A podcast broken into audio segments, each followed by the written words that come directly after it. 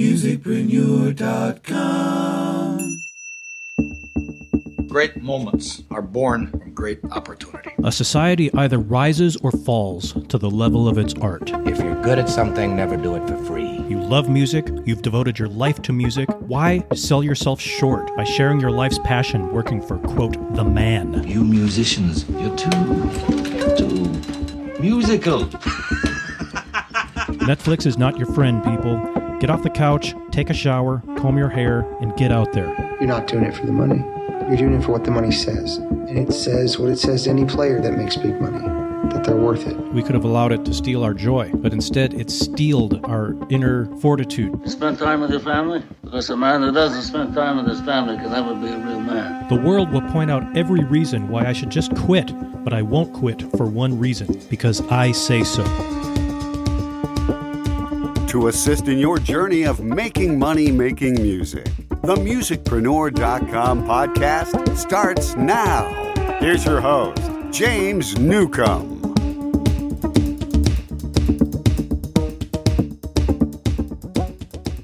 Sana, how the heck are you? I'm good. How are you? I'm well, as well as I can be, now that the love of my life is 10,000 miles away. I, I have- actually sleep much better. Look at my skin, it's shining. Okay, yeah, that's nice. How, how is it that you're sleeping better? Um, well, I'm enjoying my freedom. Your freedom. I take care of myself. I treat myself Korean barbecue every other night. Well, you treated yourself when I was there every other night. It feels different when you are um, have all the freedom in the world. So you you prefer being married when your husband is away. No, that's not right. I actually miss you. Oh. Well, I miss you too, honey. Okay, the rest of this podcast, we're just going to cry and gaze lovingly into each other's eyes. for people for people listening in, I lived in Vietnam for seven months from July 1st or um, uh, January 1st through July 31st. So that's a total of seven months. And the plan is for Sana to uh, get a visa to the United States.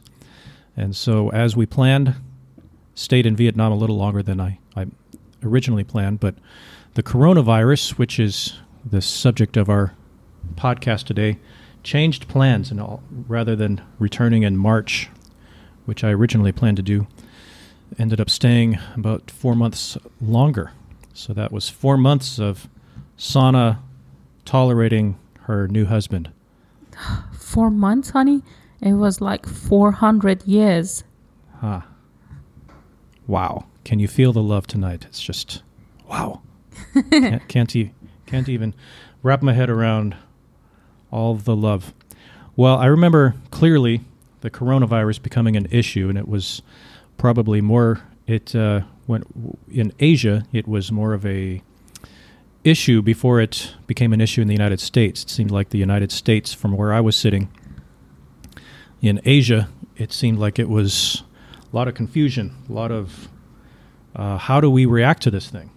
What is this thing? Is it just is it like SARS ten years ago, or well, it it turned into something quite unlike anything in this history of the human race has ever seen. And I don't want to really talk about um, the reaction to the virus. That's not what I want to uh, bring up because that's going to bring up a lot of uh, controversy. That's not my intent here. But there are a few things, Sana, that I've noticed. uh, Um, a few things, sh- I should say, that have been a part of the reaction or the response to the coronavirus that I think are going to lead to lasting changes that are good changes. They are positive changes.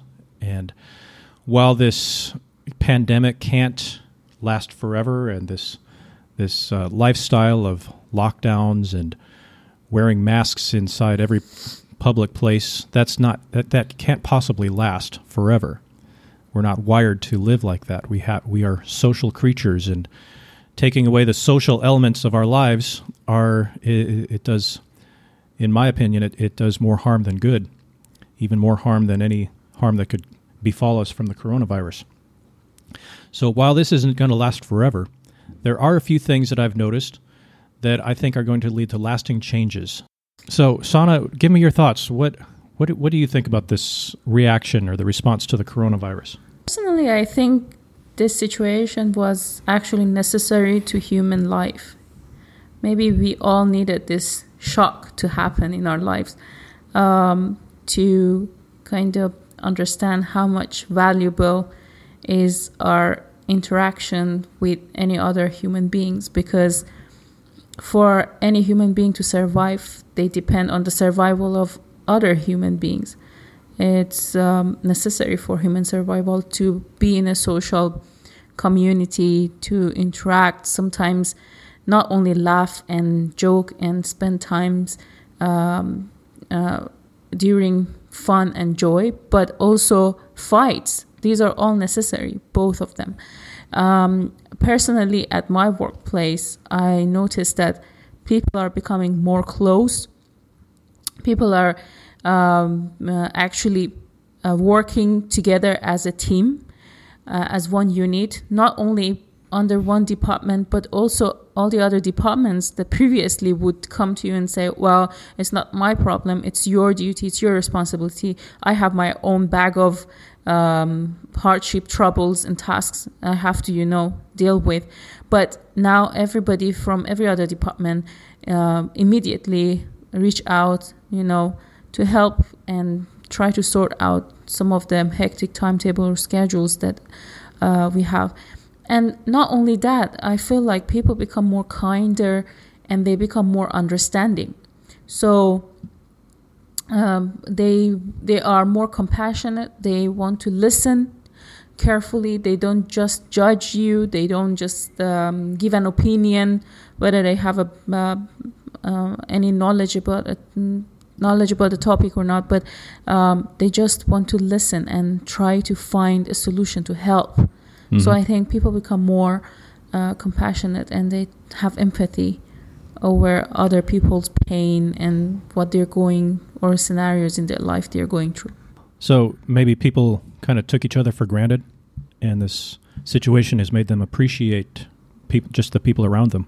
Right. I think um, it just um, a proof to a saying that uh, you never know how much what you have value or worth until it's gone. So mm-hmm. I think people at one point realized, wow, uh, people actually in my own family are getting sick and they we are losing them. Yeah. And we never thought that this would be our last dinner, this would be our last Christmas, last birthday or gathering. So it's very real. You know, when I when we were um, when the first when the coronavirus first became kind of a hot issue, I remember that Vietnamese they're not really like I'm an American. They don't really I won't say that they're not welcoming, but they more more or less tolerate Americans. I mean, they did, after all, fight the American War not too long ago. right, or, I think mm-hmm. it ended right around the time I was born, so that's still pretty fresh in people's memories. And it's funny to say it, refer to it as the American War, because here in, in America it's referred to as the Vietnam War. Mm. Uh, but so they tolerate Americans or foreigners in general. But I just noticed that people were just a little friendlier. You know, they they went out of their way to smile a little more, whereas before it was just kind of eh, just walk along the uh, the trail around the lake and you just eyes forward, don't really acknowledge. People were a little more friendly. So I think you're right that uh, there was a more of a renewed consciousness of other people, uh, maybe a renewed appreciation of other people that mm. I think wasn't there before the coronavirus became an issue. Right. I I think there are two groups of people here. There are those um, elderly who are grandparents who actually been during that war. They served the country during that war. And um, I have students who come to me and tell me, even up to today, when they sit around the dinner table, their grandparents tell them how uh, you know difficult was the time during the war, and uh, how much they don't trust foreigners, not just only Americans, just um, foreigners, because they feel like their country is just one big home, and any other person coming in are just a guest. Is this like Asians in general or Vietnamese? I, I can't say it's Asian in general, but this is my observation here and also talks with my students. Yeah. And also, um, they they also believe like uh, foreigners come here, they probably have another agenda, you know, because Mm. Vietnam is a rich country, abundant resources, cheap. So yes. um, uh, they believe they have their own skillful laborers, educated laborers. They don't need outsourcing. So all these foreigners coming here and uh, getting their lunch, Yeah. basically. So they are not re- really happy because they think they're working so hard, maybe more than foreigners, but uh, all the financial benefit goes to the foreigner pocket. Uh, but at the same time, uh, there are a group of uh, people who, um, let's say, they're younger generation, and they have traveled a lot. They are very open-minded. Um, they are mixing, mingling with European, with American. They imitate them when they speak. They copy their slangs. Sometimes they don't know where to use it, but they just say it because they heard it on a TV or from some dude on a road. So I remember I would go to the mall and, and like these little girls would come up. They're 17, 18 years old or whatever, really young. And they would just say, Can I take my picture with you? just because I, I just, I'm just different, you know? I'm, Mm-hmm. I have more weight on me than a little stick like most Vietnamese guys. And I, Right. I just look different. They just wanted to take a picture with me. Yeah, the other day, me and my friends went to have dinner downstairs in my building, and uh, there is this Vietnamese lady holding a grandchild, comes right on top of a table and stares at me. So I told my uh, friend that I really feel uncomfortable. Can you please tell the lady to, you know? And she, she told me it's very normal. Uh, you are alien. You are stranger. You're Yeah. foreigner. So they they just want to see how you talk. They keep listening to you. And this lady was just standing by my side. You know. so my friend told her in Vietnamese, uh, "Did we do anything wrong?" Or is there anything you want to ask us? Do you know us? Do you know her? And she was like, "Oh no, no, no!" And then she left. There's definitely some cultural norms that you have to adjust to when you live Mm-hmm. in, a, in a different culture. right? That's true. You know, um, another thing that I noticed, and this is more specific to musicians, is that uh, when the the virus hit and the government's response to it was to basically shut down all of society, I just my heart just went out to musicians, and thank goodness that I, I had a different gig. Like my bread and butter, or the way that I put food on the table, is not performing live music as it once was. But I just my heart just went out to all those musicians that all of a sudden they're just told by the government you are not essential. And you know, I, I- I, think I can understand the rationale behind the government uh, saying that such and such industry or if your job is non-essential, I, I it makes sense that they are referring to like we are in a emergency and what you what you do is not essential to the propagation of the human race. I, I think I can understand that rationale, but at the same time, I, I, I just felt for these live musicians. I spoke to um, a gal by the name of Mary Bowden, who is a um, she she formed a brass quintet seven years ago, and all of a sudden she had this tour to China that just went away. All of the touring income went away, and thank goodness she has a, a, a another gig or a day job at a local university, and she's still able to make ends meet. But in spite of this, I noticed that there were a number of musicians. They they had their live performances just taken away right from under their hand, but they used the power of the internet. And a couple of people come immediately to mind. One is Floris Onstwedder, who's a fantastic trumpeter, and he he plays in the finest concert halls all over the world, uh, particularly in Europe. But he he's one of those people that he makes his living performing live music, and I think it was May of of 2020. and He just said, "Virus or not, I I'm going to share live music." And he wasn't able to do it with people in the audience, but he hosted a live stream concert via Facebook. And I just really admired Floris for doing that. I, I thought that was really courageous of him to do that. Um, just a couple of weeks ago, you and I listened to Joshua Messick, who's a world class uh, hammer dulcimer player. His music has been featured on uh, feature films, uh, f- uh, filmed or produced by Studio Ghibli in Japan, and he's just world class musician on the hammer dulcimer. But he's doing this concert in North Carolina, and you and I are watching it while we're eating our breakfast in Vietnam. And this isn't something that Joshua did before the virus, but this is something that he did, and I think a lot of musicians are going to do. Uh, once the dust settles from this virus, they're going to say, wow, there's a lot of potential with this internet thing, and it's certainly not going to replace live music and the synergy that a musician or a group of musicians gets with the audience with a live concert. It's not going to replace it, but you still have this way of reaching out to people and, and connecting with people on a, on a global scale. I think it's going to be a good thing because people are just going to take advantage of this power that maybe they didn't feel a need to before. I was um, also uh, scrolling down through my Facebook and I saw this post um, on um, on a group uh, about Iran and Iranians, and I saw how musicians are taking advantage of this situation and not only having their concerts um, online, but also they go on rooftops and um, they perform on rooftops. You know, Yeah. and people are coming on a roof and have their own setup, table, chairs, and whatever, and they're just you know uh, listening to the music.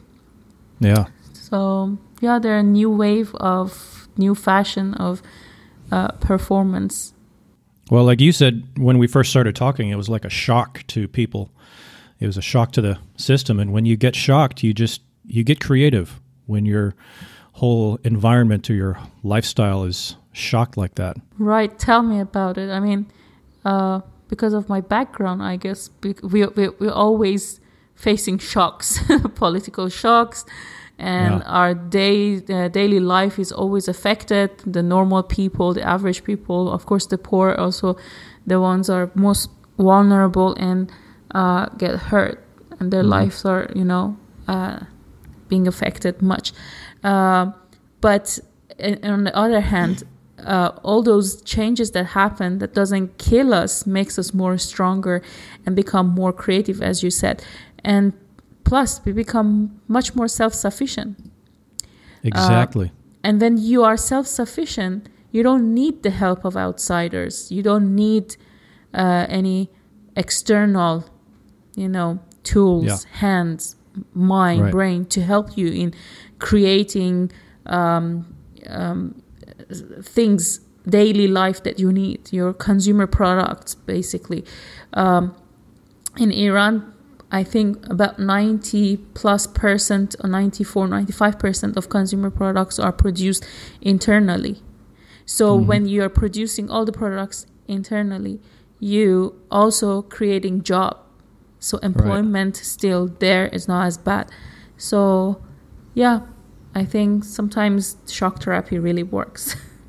Well, I'm glad that you brought up self-sufficiency because that's the next point that I want to talk about is when you're told by the government you are not essential and the thing that you were doing yesterday to provide for your family it, we you can't do that because what you do is not not essential. I think that when you are when you're put in that situation uh, it, like Americans, they a lot of them had the option of filing for unemployment and just kind of living off the dole for a specific a specific period of time, five six months or whatever it is. And um, but if you go to Vietnam, they don't have unemployment benefits there, or places in Africa. There were uh, families. I mean, it's sad. There were children that starved to death because their parents were not allowed to go to the market and sell what and, and just make their few dollars per day that they do to buy their little bag of beans and feed their family because they were put on lockdown. And so that's unfortunate, and it's it's really sad that that was a consequence of the lockdown. I think a lot of people are going to say, well, maybe I was maybe I put a little too much stock in that one thing, or maybe I uh, maybe I should diversify my talents a little bit, or maybe I should learn a new skill. I, I think it was, it was a big wake up call for people, especially musicians. Uh, musicians were just hit hard. Orchestras, they're not performing, and they're not going to perform for the foreseeable future. What do they do? You can't live on unemployment forever. Uh, I think a, a good thing that's going to come out of this is that people are just going to realize that thing that I relied on, I can't count on it. And I'm going to start a, a little side hustle that maybe will eventually become my main source of income or whatever. I think I just I just see people not being reliant on an employer or the government. They're going to say if it is to be, it's up to me. Uh, have that type of mentality, which I think is a good thing. Musicpreneur.com. Sana, the next thing that I want to talk about of good things that will come about in the quote new normal when the dust settles from this coronavirus is I think people are going to appreciate their environment just a little bit more than they did before the coronavirus. And I'm not really talking when I say the environment. I'm not talking about the uh, the large scale planet Earth environment that Al Gore wants us to worry about. I'm talking about your personal environment, your home, office, studio. There are things that you can directly control in your own personal environment that I think people are going to be more aware of make better decisions, make more conscientious decisions with their own environment.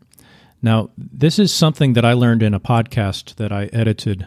Uh, one of my clients had a uh, a guest, and he was an, an, an expert on uh, viruses.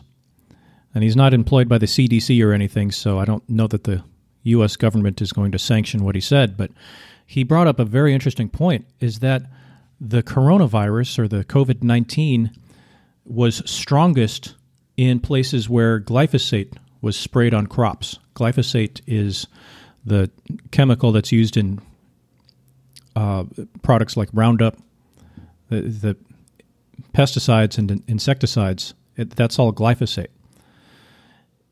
And pl- so places like New York City, for example, which was especially hard hit by COVID 19 that's where you see a lot of Roundup being sprayed on the grass, the Central Park, the streets, whatever, to take out uh, or to eliminate weeds. And other places where glyphosate isn't used as much, well, lo and behold, COVID 19 wasn't as much of an issue. So his point was that the coronavirus or the COVID 19 virus is a natural response to the human genome to respond to this foreign toxin that has been introduced to the environment for the last 30 or 40 years. And it's completely natural that the coronavirus would come about because the the human body needs it to respond to this toxin. And I'm not I'm not going to uh, pretend that I'm an expert on this, and I'm not I, I can't I can't um, speak with authority on this. I'm just giving my recollection of what he talked about in the podcast, and I'll link to it at uh, musicpreneur.com slash, let's say it's musicpreneur.com slash virus discussion. Virus discussion. Musicpreneur.com slash virus discussion. I'll create the pretty link as soon as we get off the call here. And you can find that. It's uh, the Ben Greenfield Fitness Podcast with Zach Bush. I'll link to it. Musicpreneur.com slash virus discussion. So, what I'm saying is that although we're going through a hard time right now and things are starting to open up, thankfully, a good thing that is going to come out of this new normal is people are just going to be more aware of their environment and they're going to take uh, specific action steps to create a cleaner, healthier personal environment. Sana, is there anything else that you want to say before we sign off? Honey, I'm very happy that you talked about this virus and how people are becoming so self conscious and aware about their uh, loved ones, their environment, and definitely I can see that in our home too. All right. Well, this is James Newcomb signing off with my lovely wife, Sana Dory. I have a, f- a full blog post. We didn't cover everything that I had on the post in this podcast, but if you want to read more about my thoughts on the good things that are going to come out of the new normal, as well as that podcast that I already mentioned from Ben Greenfield, uh, go to musicpreneur.com slash virus discussion. So thanks for listening. For more podcasts and resources on making money making music, and to download the free musicpreneur.com mobile app, head on over to musicpreneur.com today. Thanks for listening.